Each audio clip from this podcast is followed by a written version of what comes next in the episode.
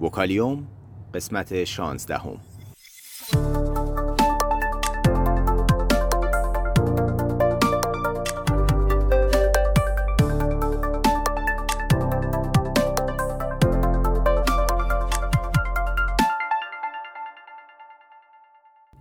صدای ما را از آسمان نمای گنبد مینا در منطقه فرهنگی گردشگری عباس آباد تهران میشنوید.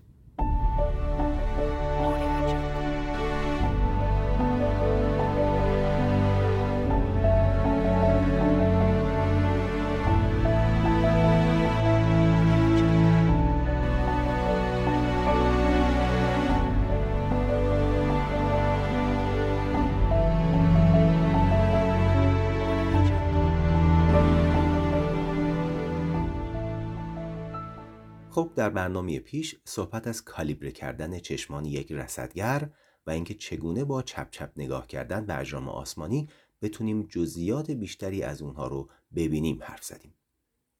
همچنین در مورد تغییرات رنگی و روشنایی ستارگان صحبت کردیم. این بار می‌خوایم نکته دیگری رو برای تعلیم دادن چشمانمون در شرایط تاریک و هنگام رصد آسمان براتون بگیم. خب یکی دیگه از کارهایی که یک منجم قبل از شروع برنامه های رصدی باید حتما انجام بده عادت دادن چشمانش به تاریکیه. شاید به نظرتون این نکته پیش پا افتاده بیاد و اینکه پیش خودتون بگید که خب بالاخره چشمان من به تاریکی شب عادت می‌کنه. اما همین نکته هم در کیفیت شبهای رصدی تأثیر گذاره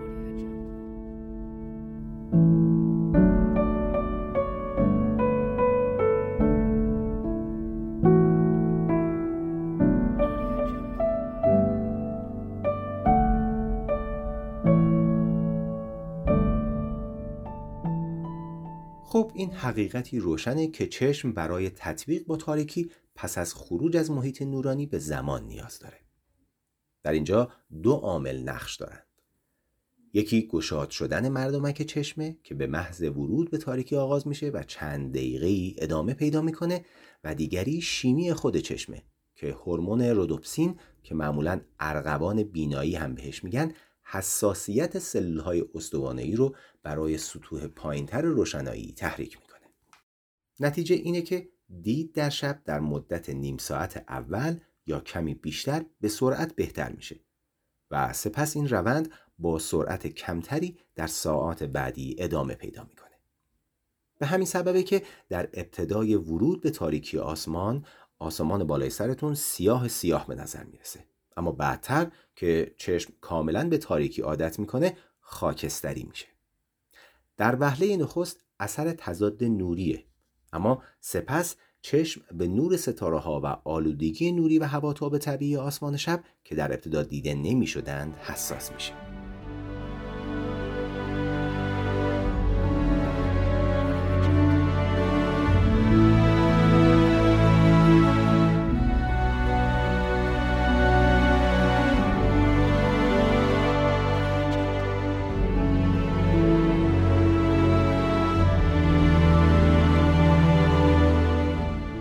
رصدگران معمولا شبهای رصدی خود رو با رصد اجرام پرنورتر مانند ماه و سیارات آغاز می کنند.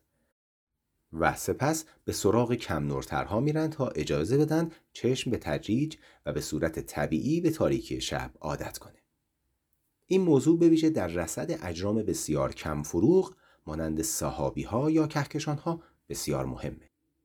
ستارها عموما خودشون به حد کافی پرنور هستند که در نگاه اول در تلسکوپ دیده بشن. موارد استثنا هم ستاره های دوتایی کم نور یا همدم های کم فروغ ستاره های درخشان هستند.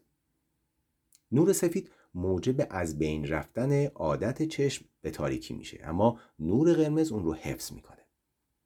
به همین سبب خوبه که تمرین کنید تا با نور قرمز نقشه آسمان رو بخونید. و یا برای خودتون یادداشت برداری کنید.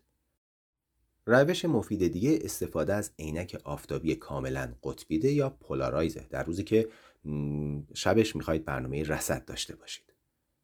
آزمایشان نشون دادن که نور شدید آفتاب به ویژه در ساحل یا نزدیک دیگر اجسام باستابنده مانند آب یا برف ممکنه حتی فرایند عادت کردن چشم به تاریکی رو تا چند روز به تأخیر بیاندازه.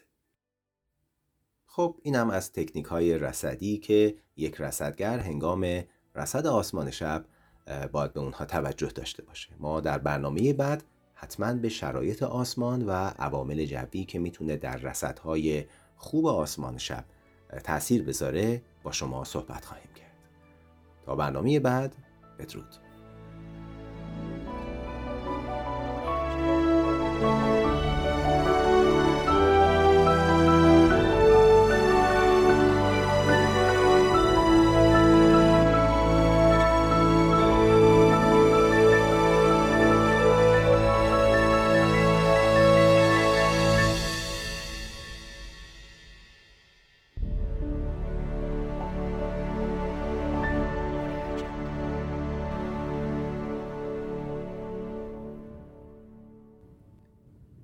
اگر علاقمند به مطالب علمی و نجومی هستید صفحه اینستاگرام ما رو به آدرس گمبد مینا دنبال کنید.